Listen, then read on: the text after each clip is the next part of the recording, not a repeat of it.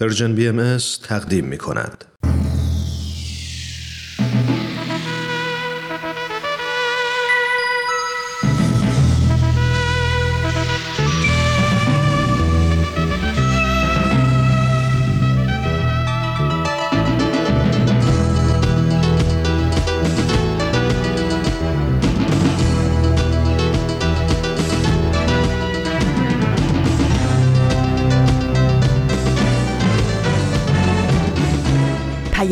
دوست. برنامه ای برای تفاهم و پیوند دلها.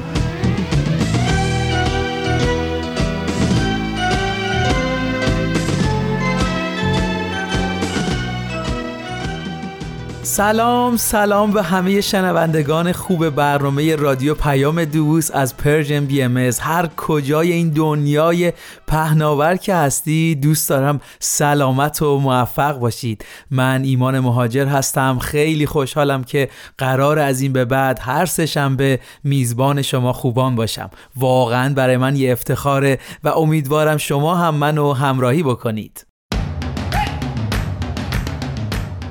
قبل از هر چیز جا داره از هومن عبدی عزیز تشکر کنیم که در طی این چند سال به خوبی این برنامه رو تا اینجا پیش برد و به رشد فکری ما با بینش های سازنده که بهمون داد کمک کرد.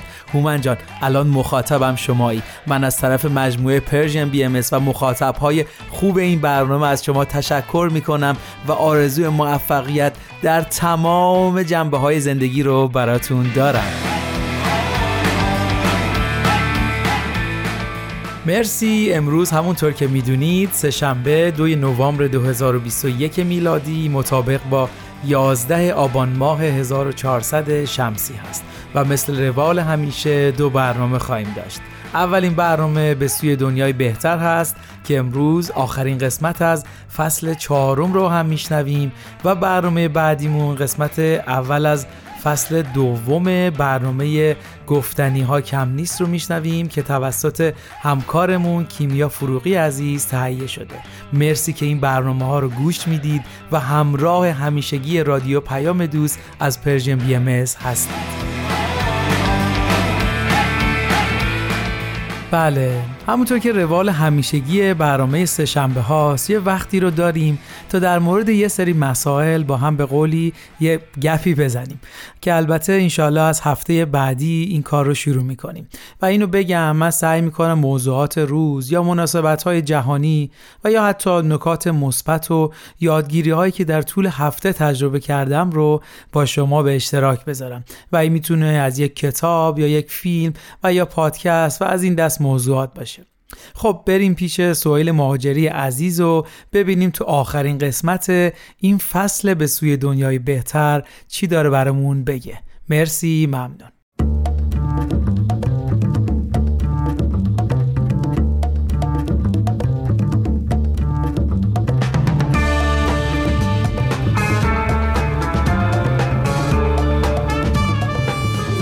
شنوندگان عزیز رادیو پیام دوست سلام. من سهیل مهاجری با آخرین قسمت از فصل چهارم مجموعه بسوی دنیای بهتر با شما هستم. از اینکه این توفیق رو داشتیم که تو این فصل با برنامه هایی با موضوعات مختلف اقتصادی همراه شما باشیم خیلی خوشحالیم.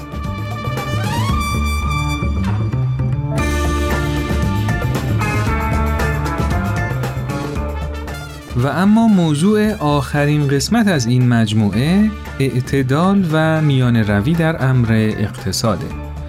با ما همراه باشید.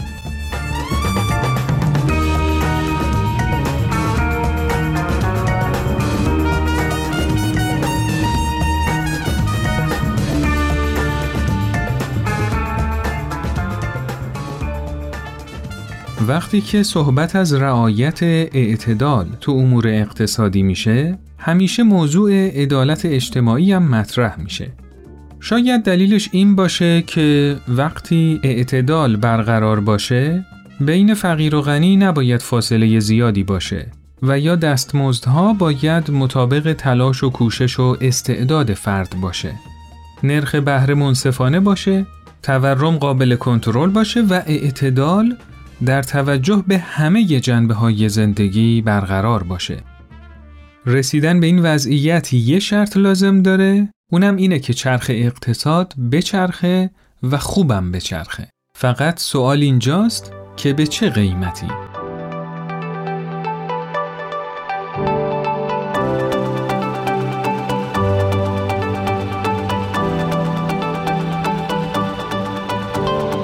سلام ماریا هستم با گزارشگر این هفته در خدمت شما.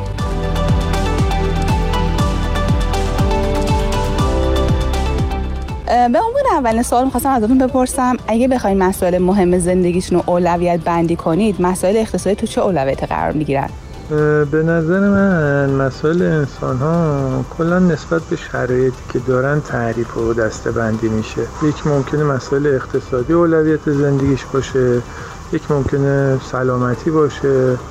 برای من در حال حاضر مسائل اقتصادی اولویت نیست. اقتصاد مهم هست ولی سلامتی در اولویت اول قرار می‌گیره. اگه سلامت باشی مشکل اقتصادی پیش نمیاد.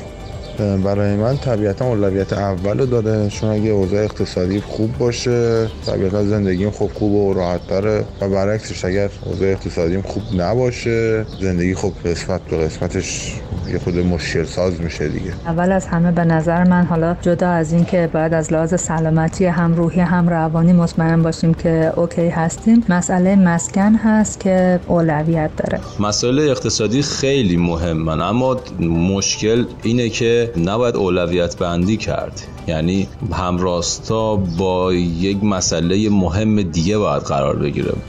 از نظر من مسئله اقتصادی توی زندگی فردی هر کسی جزء مهمترین رکناست چون این مسئله می‌تونه تو خیلی از مسائل دیگه سهیم باشه. یعنی جزء پایه های هر برنامه ریزیه مرسی. فکر می‌کنین چجوری میشه اعتدال رو در ارتباط با مسائل اقتصادی برقرار کرد؟ اگه همه تو هر جایی که دارن کاری انجام میدن به فکر این باشن که اون درآمدی که کسب می‌کنن به کسی ضرر نرسونه فکر می‌کنن این موردی باشه که بتونه اعتدال رو برقرار بکنه. این که منافع شخصی رو فقط در نظر نگیریم و منافع عموم رو هم لحاظ کنیم یعنی اون درآمدی که ما به دست میاریم چقدر به نفع ماست و چقدر ممکنه به ضرر دیگران باشه. بعد حالا با این نگاه با این دیدگاه باید ببینیم بازم احساس خوشبختی می‌تونیم بکنیم یا نه. اعتدال تو جامعه کنونی ما برقرار نخواهد شد به خاطری که ثروت به طرز ناعادلانه و خیلی غیر منصفانه تقسیم شده و ما شاید یه نقش خیلی کوچیکی بتونیم داشته باشیم مثل اینکه گران فروشی نکنیم یا کمکاری توی کارمون نکنیم ولی عملا نقش بزرگ نخواهیم داشت. به نظر من ما به خاطر زمینی بودنمون به ذات گرایش زیادی به مسائل مادی و اقتصادی داریم و نمی‌تونیم هم انکار کنیم این قضیه رو. این زیبایی های این دنیا انقدر زیاده که زورش خیلی زیاده برای ما. ما باید کاری بکنیم که اون روی سکه که مسائل روحانی و معنوی هست اون هم زیبایی های خودش رو نشون بده به ما. تا اینکه این توازن برقرار باشه. و الا صرفا به زور و یا به حرف این توازن برقرار نخواهد شد. پول در آوردن نباید به کسی دیگه آسیب رسونی کنه. اقتصاد نباید باعث از دست رفتن سلامتی ما باشه. بهترین اعتدال تو مسائل اقتصادی اینه که آدما فقط به کارشون فکر نکنن. یعنی خانواده و جامعه و هم خودشون در نظر بگیرن. حالا با همه این حرفا فکر می‌کنید در زندگیتون مسائل مالی و اقتصادی تعادل رو رعایت کردید؟ بله هیچ وقت بیشتر از درآمدمون خرج نکردیم. جز مواقع خیلی نادر مثل بیماری که پیش بینی نشده و در عمل انجام شده قرار می‌گیریم. سعی کردم که بتونم دست کس دیگه ای هم بگیرم و تو مسیری که حالا کسب درآمد می‌کنم حق کسی رو ضایع نکنم. تو زندگی شخصی خودم سعی کردم که بله رعایت کنم. اگر که یه زمانی توانایی مالی بیشتری از دوروبریام دارم تلاش کردم که صرفا برای زندگی شخصی خودم باشه و شو نباشه. خب تا اونجایی که بتونم دارم تمام سعی و تلاش می‌کنم. همینقدر که تلاش کنیم آسیب رسان نباشیم به نظرم قدم خیلی مفیدی می‌تونیم برداشته باشیم. من خودم به شخص فکر می‌کنم اعتدال رو رعایت کردم. درسته یه چیزی مثل طمع تو شخص من هست که فکر می‌کنم اون چیزی که باید باشم نیستم. که این میشه یه جور حالت حالا به قول بعضی و طمع و یه جور حس پیشرفت تو درون آدمی که می‌خواد از پایین به بالاتر برسه. نه خیلی فکر نمی کنم پیش از این خیلی موفق بوده باشم. اما تمام سعی خودم رو دارم می‌کنم که این کار رو انجام بدم و این توازن رو برقرار بکنم. ممنون که من رو یک بار دیگه با گزارشگر این هفته همراهی کردید. شما رو به خدای بزرگ میسپارم.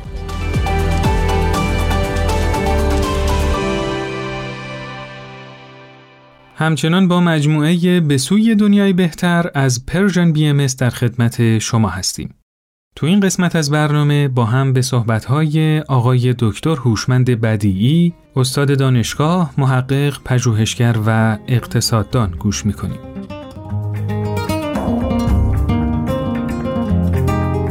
شنوندگان عزیز برنامه به سوی دنیای بهتر سعادتی است که بار دیگه با شما هستم.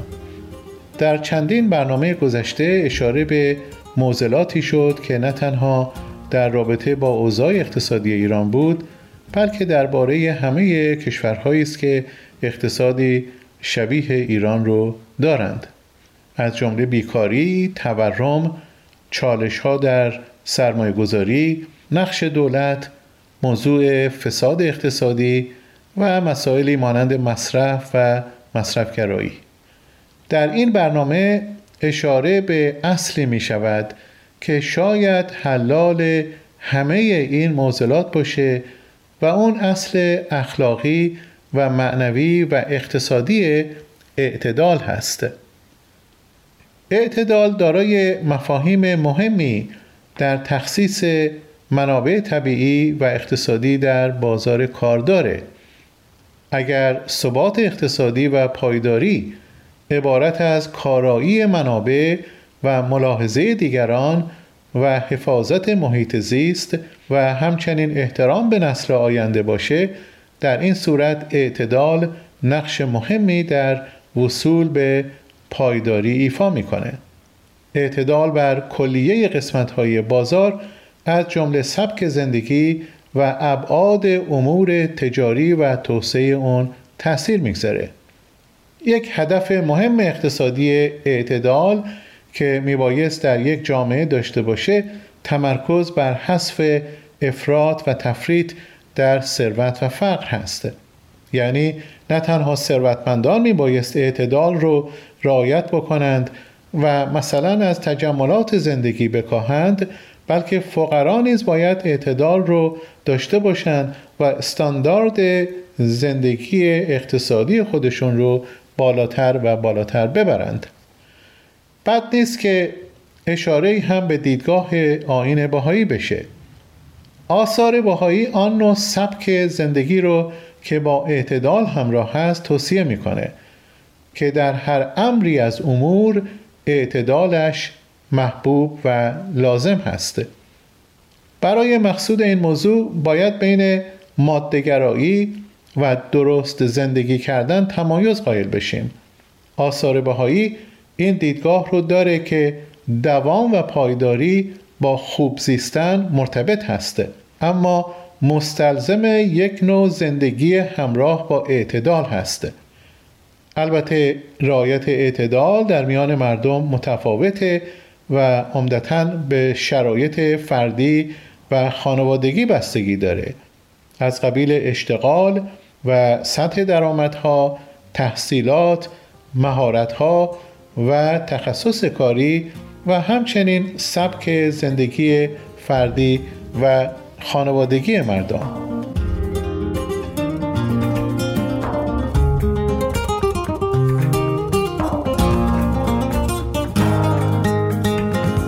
اجرای اعتدال در جمعی امور زندگی دارای پیامدهای مثبت و خوبی است که بد نیست به چند تای اون اشاره بشه.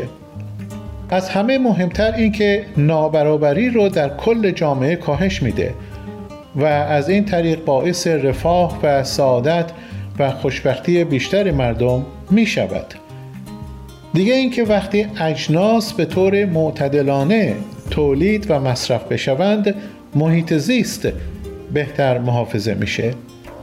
همچنین اعتدال در جمعی امور زندگی یعنی اثرات خوب روی سلامتی جسمی و روحی افراد.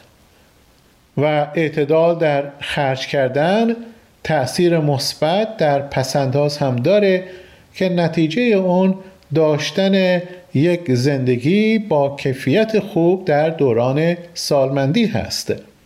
لذا اعتدال فواید بسیاری داره و اقتصاد و بازار رو از یک حالت آشفتگی و بیثباتی و حتی ورشکستگی می‌تونه نجات بده. یکی از اثرات مهم دیگر که از طریق اجرای اعتدال صورت می‌گیره عبارت از کاهش فقر هست. آخرین آماری که در دست داریم نشون میده که 80 درصد از منابع کره زمین در اختیار فقط 20 درصد از مردم جهان هست. و دیگه اینکه تعداد میلیاردرها سالانه در حال افزایش هستند. با اجرای اعتدال منابع کره زمین به طور عادلانه تری بین مردم و خانواده ها تقسیم میشه و باعث کاهش فقر و به خصوص فقر مطلق خواهد شد. در آثار بهایی مسئولیت مراقبت از فقرا به اقنیا سپرده شده. مثلا شارع آین بهایی حضرت بهاءالله خطاب به ثروتمندان میفرمایند ای اقنیای ارز فقرا امانت منند در میان شما. پس امانت مرا درست حفظ نمایید و به راحت نفس خود تمام نپردازید. در این عبارت ثروتمندان هدایت شدند که به مراقبت از فقرا بپردازند. مراقبت از فقرا مستلزم میزان زیادی فداکاری و ایثار مادی و همچنین داشتن قنای روحانی هست. مطلب دیگری که باید توجه داشت این است که کمک اقنیا به فقرا یک مسئله است و از بین بردن فقر در کل جامعه یک مسئله دیگری است وظیفه اخلاقی و روحانی ثروتمندان هست که به صورت داوطلبانه به فقرا کمک کنند. ولی برای از بین بردن فقر در سطح کل جامعه ریسکی خواهد بود که فقط از طریق داوطلبانه انجام بشه. چون ممکن هست مقدار کمک های داوطلبانه به اندازه کافی نباشه که فقر در سطح کل جامعه رو کاهش بده. این است که در آثار و نوشتجات بهایی به نقش مهم دولت اشاره شده که این کار میبایست به موجب قانون انجام بشه. لذا شنوندگان عزیز برای از بین بردن فقر و به خصوص فقر مطلق و ایجاد تعدیل معیشت میبایست همکاری نزدیک بین دولت و سازمان های تجاری و افراد جامعه وجود داشته باشه. خب شنوندگان عزیز امیدوارم که این مطالب امروز و در برنامه های گذشته مورد پسند شما قرار گرفته است. شاد و تندرست باشید.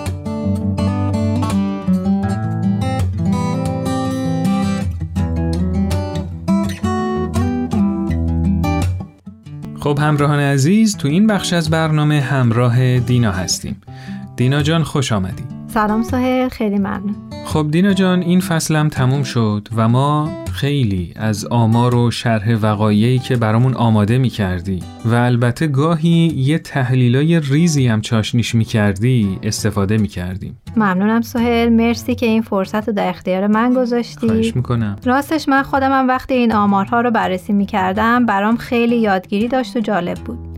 موضوع قسمت آخرم که گفتی در رابطه با اعتداله برام خیلی جالب شد. خوب. چون در طول تمام این جلسات همش فکر می‌کردم که موضوعات اقتصادی اونقدر پیچیدگی دارن که باید همه جانبه بهشون نگاه کرد و نمیشه خیلی راحت براشون نسخه پیچید. و یا خیلی راحت گفت که فلان گروه یا حزب فلان کار رو کردن و اگه نمی‌کردن همه چی گل و بلبل بود. یا اینکه هر مکتب و نظریه‌ای برای مسائل اقتصادی نقاط ضعف و قدرتی دارند که قابل بررسی و نمیشه دل سپرده یه مکتب خاص اقتصادی شد و چشم و گوش بسته بدون تفکر انتقادی چشمها رو بست و پیش رفت. فکر می کنم این همه جانب نگری خودش یه نوع اعتدال. نکات جالبیه. اما در رابطه با خود اعتدال در اقتصاد مطلب کوتاهی و در ارتباط با دوران اعتدال بزرگ که از اواسط دهه 80 میلادی تا بحران اقتصادی 2007 رو در بر می‌گیره خدمتتون بگم. بله بله. حتما. این دوره دوره‌ای بوده که رشد نرخ تورم به خصوص تو آمریکا پایین بوده. ولی در عین حال رشد اقتصادی وجود داشته. حالا چرا بهش میگن دوره اعتدال؟ به خاطر همین داستان تورم. خب بعد از جنگ جهانی دوم که اقتصاد رشد می‌کنه، همیشه تورم هم با نرخهای بالا وجود داشته که خود این تورم باعث رکود می‌شده و اقتصادها همیشه شاهد دوران رکود و رونق بودن. اما تو این دوره به خاطر سیاست های مالی که تو امریکا اتخاذ میشه شرایط فرق می‌کنه. تورم پایین، رشد اقتصادی ثابت پایین اومدن ریسک های سرمایه گذاری و البته بالا رفتن قیمت مسکن به خاطر نوع وام هایی که داده می‌شد از مشخصه های دوران گریت مودریشن هست. خب حالا همین بالا رفتن قیمت های دارایی ها به خصوص مسکن وقتی که بحران مالی 2007 اتفاق افتاد و قیمت خونه پایین اومد خیلی از وامگیرنده ها با دارایی منفی روبرو شدن و بانک ها تو بازدریافت وام ها به مشکل برخوردن و خیلی تا ورشکستگی پیش رفتن. خب خلاصه اینکه سیاست های مالی که نرخ بهره رو به صورت مصنوعی پایین نگه داشته بود و این دوران رو به وجود آورد که بهش دوران اعتدال بزرگ میگن رو خیلی از تحلیلگرا مسبب بحران مالی سال 2007 می‌دونن. و اینکه بعضی از تحلیلگرای دیگه معتقدن که تو این دوران شکاف اقتصادی بزرگتر شد. منظورم از این همه داستان گفتن اینه که اگه تو اقتصاد به دنبال اعتدال هستیم شاید بهتر باشه این اعتدال رو تو رویکردهای مهم به مسائل اقتصادی دنبال کنیم. و همونطور که تو قسمتهای قبلی هم اشاره شد تو فرهنگ مصرفمون باید به اعتدال برسیم. درست. خلاصه اینکه حتی توجه به موضوع مهمی مثل اعتدال هم باید همه جانبه باشه. و اگه این چند جانبه نگری بهش توجه نشه در نهایت بعد از چند دهه مشکلات از یه جایی بالاخره بیرون می‌زنن. بله. مرسی دینا جان. واقعا تو این مدت خیلی از حضورت و مطالبی که برامون آماده کردی استفاده کردیم. خواهش می‌کنم تا یه فرصت دیگه که بتونم در خدمتتون باشم شما و مخاطبین عزیزتون رو به خدای بزرگ میسپارم موفق باشی. خدا نگهدار.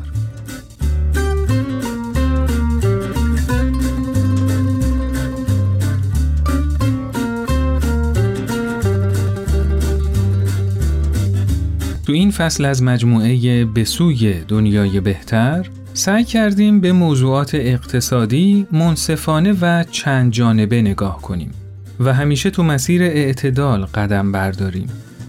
ما تو این فصل مفصل به نقش خانواده ها تو اقتصاد کشور پرداختیم ولی از بازگو کردن وظایف و نقش دولت تو از بین بردن مشکلات اقتصادی هم قافل نشدیم. وقتی در رابطه با فساد موجود تو اقتصاد کشور صحبت کردیم به نقش فرد هم اشاره کردیم. و وقتی که در ارتباط با اشتغال افراد صحبت کردیم بازگو کردیم که دولتها باید برای حل معضل بیکاری چه قدمایی رو بردارن. سعی کردیم که به مشکلات ساده انگارانه نگاه نکنیم و وجود اونها رو گردن این دولت و اون دولت نندازیم. و تا حد امکان پیچیدگی های موجود و راه سختی که برای از بین بردن مشکلی مثل تورم باید طی بشه رو نشون بدیم.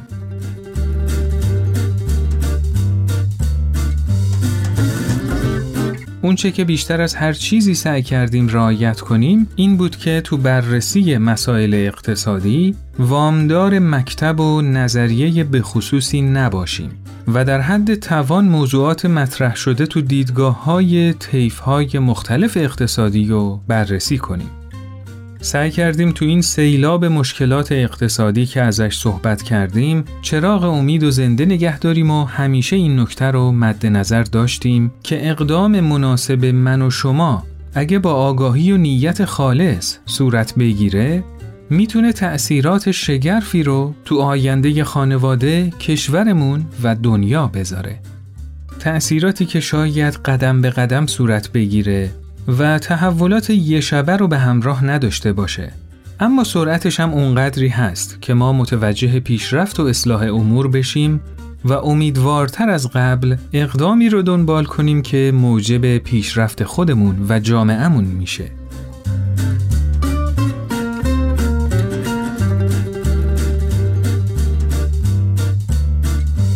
تو این مجموعه نگاه موجود به ماهیت انسان رو که موجب پیدایش مشکلات بیشمار اقتصادی و زیست محیطی شده رو به چالش کشیدیم.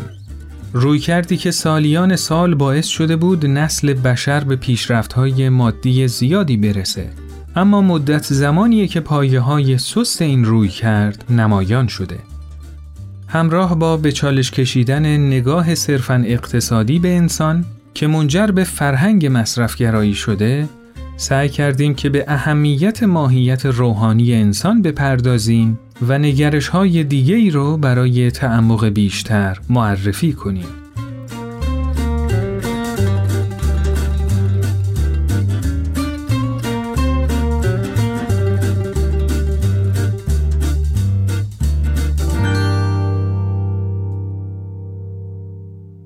امیدواریم که مجموعه تلاشمون تو این فصل از مجموعه به سوی دنیای بهتر مورد توجه شما قرار گرفته باشه و برای رسیدن به دنیایی بهتر قدمی مؤثر برداشته باشیم.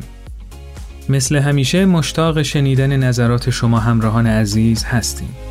شما می‌تونید با شماره تلفن 201 240 560 2414 در تلگرام و واتساپ و همینطور آیدی at sign Persian BMS contact در تلگرام با ما در ارتباط باشید و نظرات و پیشنهادات خودتون رو برامون بفرستید. و اینکه می‌تونید این برنامه و تمام برنامه های Persian BMS رو در اپلیکیشن های پادکست خوان بشنوید و دنبال کنید. به هر برنامه نظر دلخواهتون رو بدید و اگه از برنامه ها خوشتون اومد برای دوستای خودتون ارسال کنید. من سهیل مهاجری هستم و تا فرصتی دیگه شما رو به خدای بزرگ میسپارم. خداوند یار و نگهدارتون.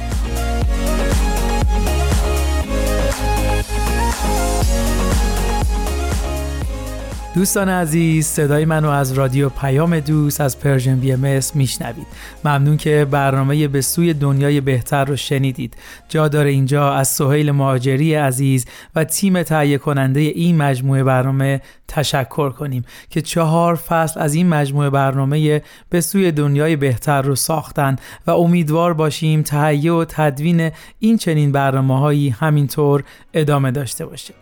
برای اینکه یکم تغییری تو حالمون ایجاد بشه بریم یک موزیک زیبا از بهنام بانی عزیز به نام رفتی رو گوش کنیم و برگردیم.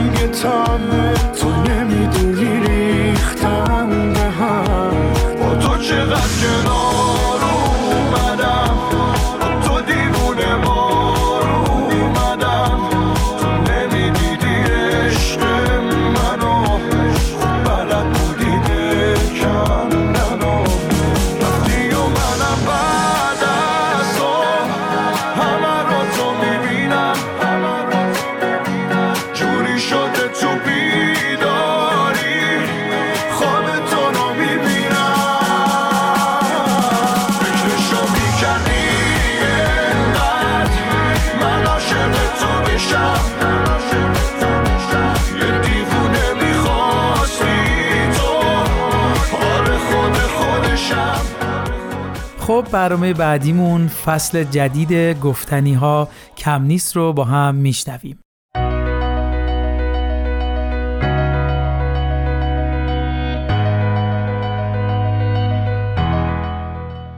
من تنین تشکر هستم. اومدم تا از قصه زندگی آدما بگم.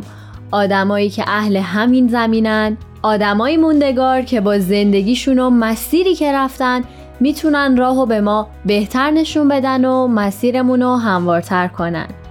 به نظر من همه ما آدما برای هدفی به دنیا اومدیم و چه عالی میشه اگه برای رسیدن به هدفمون بهترین خودمون باشیم.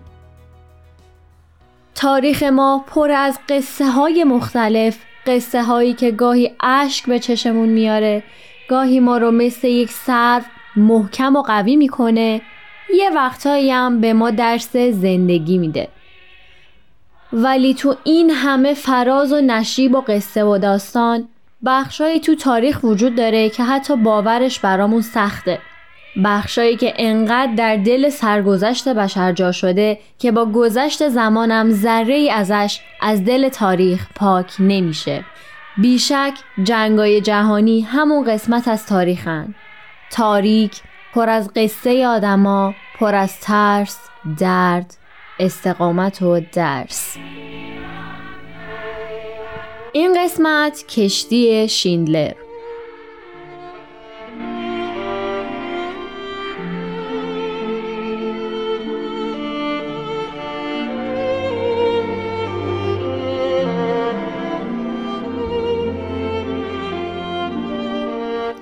جنگ جهانی دوم دومین جنگ جهانی بود که از سال 1939 تا سال 1945 میلادی طول کشید.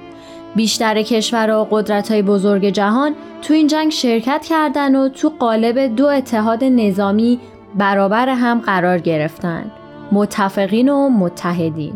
بیشتر از 100 میلیون انسان درگیر این جنگ شدند راستش همش از خودم می‌پرسم چطور میشه فاجعه ای که یه دنیا رو تو خودش جا میده رو تو چند تا خط جا داد؟ چند میلیون دقیقه لازمه تا فقط بشه یک کلمه از داستان 100 میلیون انسان جنگ زده رو گفت.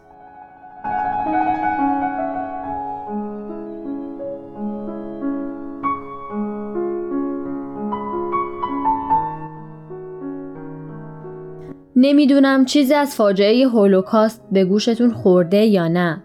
با به روی کار اومدن آدولف هیتلر به عنوان صدر اعظم حکومت آلمان شبکه ای از اردوگاه های کار اجباری رو تو آلمان برای زندانی کردن مخالفان سیاسی و کسایی که برای جامعه نامناسب تشخیص داده می شدن ساخت. با قدرت گرفتن بیشتر هیتلر دولت اقدام به محدود کردن یهودیا و جداسازی اونا از بخشای دیگه جامعه کرد. با آغاز جنگ جهانی دوم بود که نازی ها شروع به جداسازی یهودیا تو قسمتهایی از اروپا که اشغال شده بود کردند. هدف نازی ها از بین بردن همه یهودیان بود. هولوکاست به کشتار دست جمعی و نسل کشی نزدیک به 11 میلیون نفر بر پایه نژاد و مذهب و ملیت تو جنگ جهانی دوم به دست نازی ها گفته میشه. تو زبان عبری برای هولوکاست از واژه شوعا استفاده می‌کنن که معنیش فاجعه یا بدبختی بزرگه. یکی از ویژگی های منحصر به فرد و البته دردناک هولوکاست که تو تاریخ بیش از خودش سابقه نداشته ایجاد اردوگاه های ویژه کشتار دست جمعی انسانا تو اتاقای گاز بود. تا قبل از اون هیچ مکانی تو دنیا مشخصا برای کشتار جمعی انسانها وجود نداشته.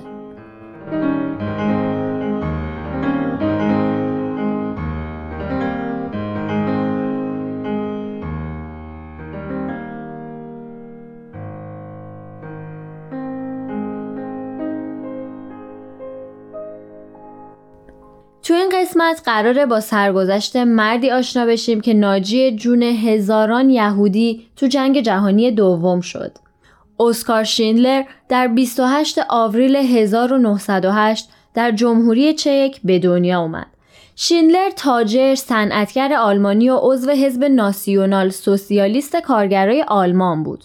اسکار توی مدرسه آلمانی درس خوند و تحصیلاتش رو توی رشته مهندسی ادامه داد. مثل اکثر آلمانیای جوان به یه حزب که از جنبش نازی حمایت می‌کرد پیوست. زمان کوتاهی بعد از اشغال لهستان تو سال 1939 شیندر که 31 سال داشت راهی کراکوف شد. شهری که حدود 60 هزار یهودی تو اون زندگی می‌کردن و به جایگاه فرماندار آلمانی تبدیل شد.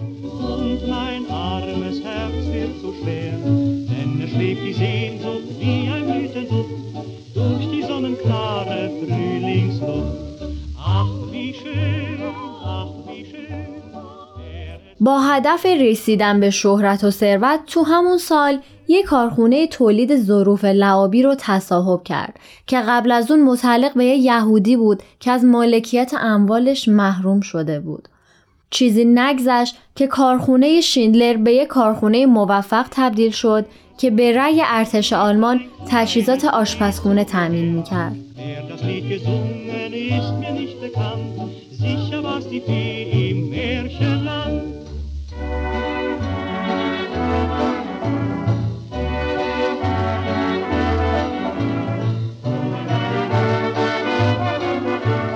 بیشتر شدن ظلم و ستم علیه یهودیان دیدن بیش از حد این حد از ناعدالتی باعث به وجود اومدن تغییرات عمیقی تو دیدگاه و طرز فکر شیندلر شد. به تدریج فکر کردن به منافع اقتصادی براش اهمیت کمتری پیدا کرد و تمام عملکرد اسکار شیندلر و هدفش نجات هرچه بیشتر یهودیان شد که البته وجود منشی یهودیش هم بی تاثیر نبود. طوری که حاضر بود نه تنها تمام ثروتش رو صرف دفاع از یهودیان کنه بلکه آماده بود از جون خودش بگذره تا اونا جنگ و به سلامتی پشت سر بذارن. برای رسیدن به این هدف شیندلر تا حد اکثر امکان از جایگاه کارخونش به عنوان کارخونه حیاتی برای تلاش جنگی آلمان استفاده کرد. وقتی که خطر اخراج و فرستادن به اردوگاه های مرگ کارگران یهودی رو تهدید می‌کرد تونست برای اونا معافیت بگیره به این بهونه که اگه به اردوگاه ها فرستاده شن تولیدات کارخونه و تامین تجهیزات برای ارتش آسیب می‌بینه. شیندلر از توسل به هیچ وسیله کوتاهی نکرد. ثبت کودکان و روشنفکران به عنوان کارگران زبردست دفاع از کارگرایی که به خاطر وضع جسمانی قادر به کار کردن نبودند. حدود 700 مرد از فهرست شیندلر به اردوگاه گروس روزن و حدود 300 زن به آشویتز فرستاده شدند. اما شیندلر دست نکشید و از هیچ عملی دریق نکرد تا بتونه زندگی کارگرای یهودیشو نجات بده. اسکار منشی خودش رو به آشویتس فرستاد تا زنا رو قبل از فرستادن به سلولای گاز آزاد کنه.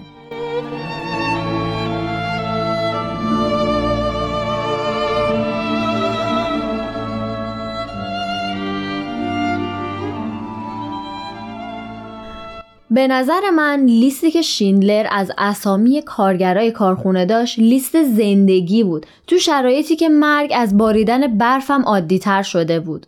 شیندلر چندین بار به اتهام رفتار نامناسب و ترجیح دادن یهودیان بازجویی شد اما هر بار موفق می شد خودشو نجات بده و فعالیتشو با جدیت بیشتری از سر می گرفت. تو سال 1943 به بوداپست سفر کرد و اونجا با دو نفر از نماینده های یهودیان مجارستان ملاقات کرد تا آزار و اذیت یهودیان لهستان رو گزارش بده و در مورد امکانات نجات و کمک یهودیان با اونا مذاکره کنه. عملیات نجاتی که تو خاطر بازماندگان شیندلر به طرز عمیقی حک شده تو پایان جنگ اتفاق افتاد. وقتی که یک قطار که 120 یهودی زندانی را حمل می کرد تا از یک اردوگاه به یک اردوگاه دیگه منتقل شه اسکار و امیلی همسر شینلر موفق شدن تا فرمانده اسس رو راضی کنن که به بهونه کمبود کارگر یهودیانی که هفت روز تو سرما و یخزدگی و گرسنگی بودن و به کارخونش ببره. وقتی که درای واگونا رو باز کردن صحنه فجیع اسکلت های یخزده آدما رو دیدن. شیندلر و همسرش 107 نفری که زنده مونده بودن و به کارخونه منتقل کردن و با فداکاری از اونا نگهداری کردن تا کم کم بهبود پیدا کنن.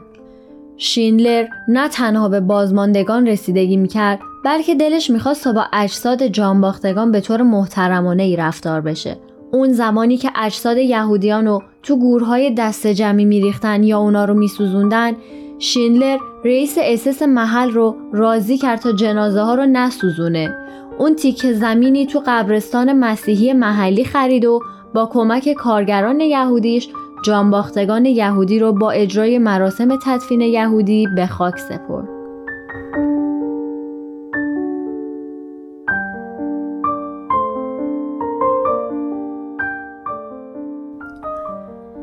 با پایان جنگ امیلیو شیندلر با یهودیایی که نجات داده بودن خدافزی کردن و به آلمان برگشتن.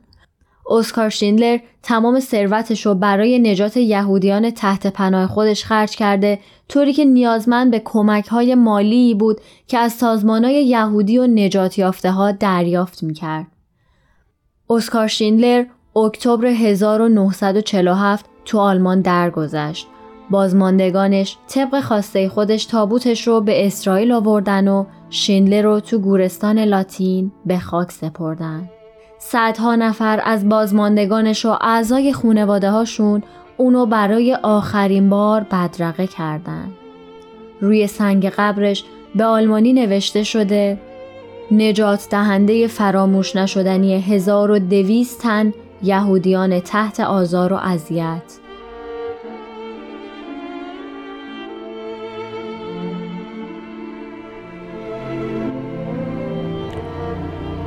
کاش می‌تونستم آدمای بیشتری رو بیارم. یعنی می‌تونستم بیشتر بیارم. نمی‌دونم. اگه فقط می‌تونستم بیشتر چه هزار و صد نفر هستن که همه زندگیشون مدیون تو هستند نگاشون کن.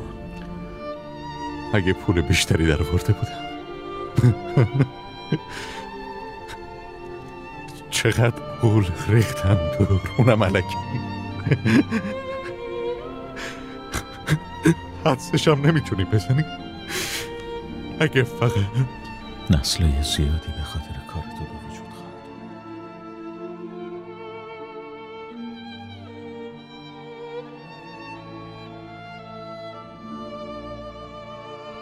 با هم قسمتی از فیلم دوبله شده لیست شینلر رو شنیدیم.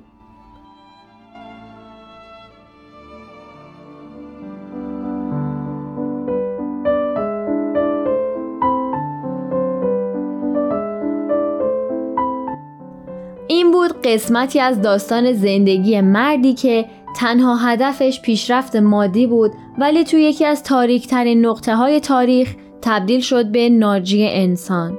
آدمایی که به فجی ترین حالت ممکن کشته می شدن و تموم حقوقشون حتی حق زنده بودن ازشون گرفته می شد. داستان شیندلر می‌تونه درس بزرگی به ما بده اینکه باور کنیم هرگز دیر نیست برای بهتر شدن. اینکه بدونیم هر قدرم خوبی کنیم و ناجی باشیم کمه و ما همیشه فرصت اینو داریم که فقط ذره چاشنی صلح و عشق ببخشیم به دنیایی که شاید برای خیلی تلخ باشه. شما می‌تونید فیلم لیست شینلر که بیشک یه شاهکار سینمایی هست رو ببینید یا کتاب کشتی شینلر رو مطالعه کنین تا با زندگی اسکار شینلر و سختیایی که یهودیا در طول جنگ کشیدن بیشتر آشنا بشید.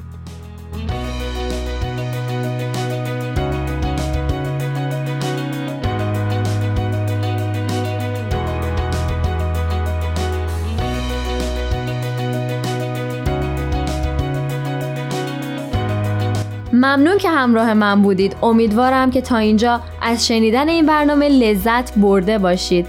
خوشحال میشیم که شما هم اگه الگویی دارین اسم اون شخص رو برای ما از طریق Persian BMS contact توی تلگرام بفرستید. ممنون که با ما بودید تا یه شخصیت ماندگار رو با هم بشناسیم. شما می‌تونید این برنامه رو از تارنما، تلگرام یا SoundCloud Persian BMS دنبال کنید. امیدوارم تا مسیر زندگی برای رسیدن به هدفتون هموار باشه. تا برنامه بعد خدا نگهدارتون. تهیه شده در پرژن BMS شنوندگان عزیز مخاطبین خوب برنامه سهشنبه های رادیو پیام دوست ایمان مهاجر هستم و ممنونم که تا اینجای برنامه ما رو همراهی کردید. قسمت اول برنامه گفتنی ها کم نیست رو هم شنیدیم. اگه دوست داشتید با ما در ارتباط باشید و نظرات و پیشنهاداتتون رو به ما منتقل کنید می‌تونید با جستجوی پرژیم بی در تمامی پادکست خانها با ما در ارتباط باشید و ما رو به دوستاتون معرفی کنید. و در آخر این قسمت با یه جمله از مولانا برنامه این سهشنبه رو به پایان می‌برم. چه دانم های بسیار است لیکن من نمی‌دانم. روز و روزگارتون خوش.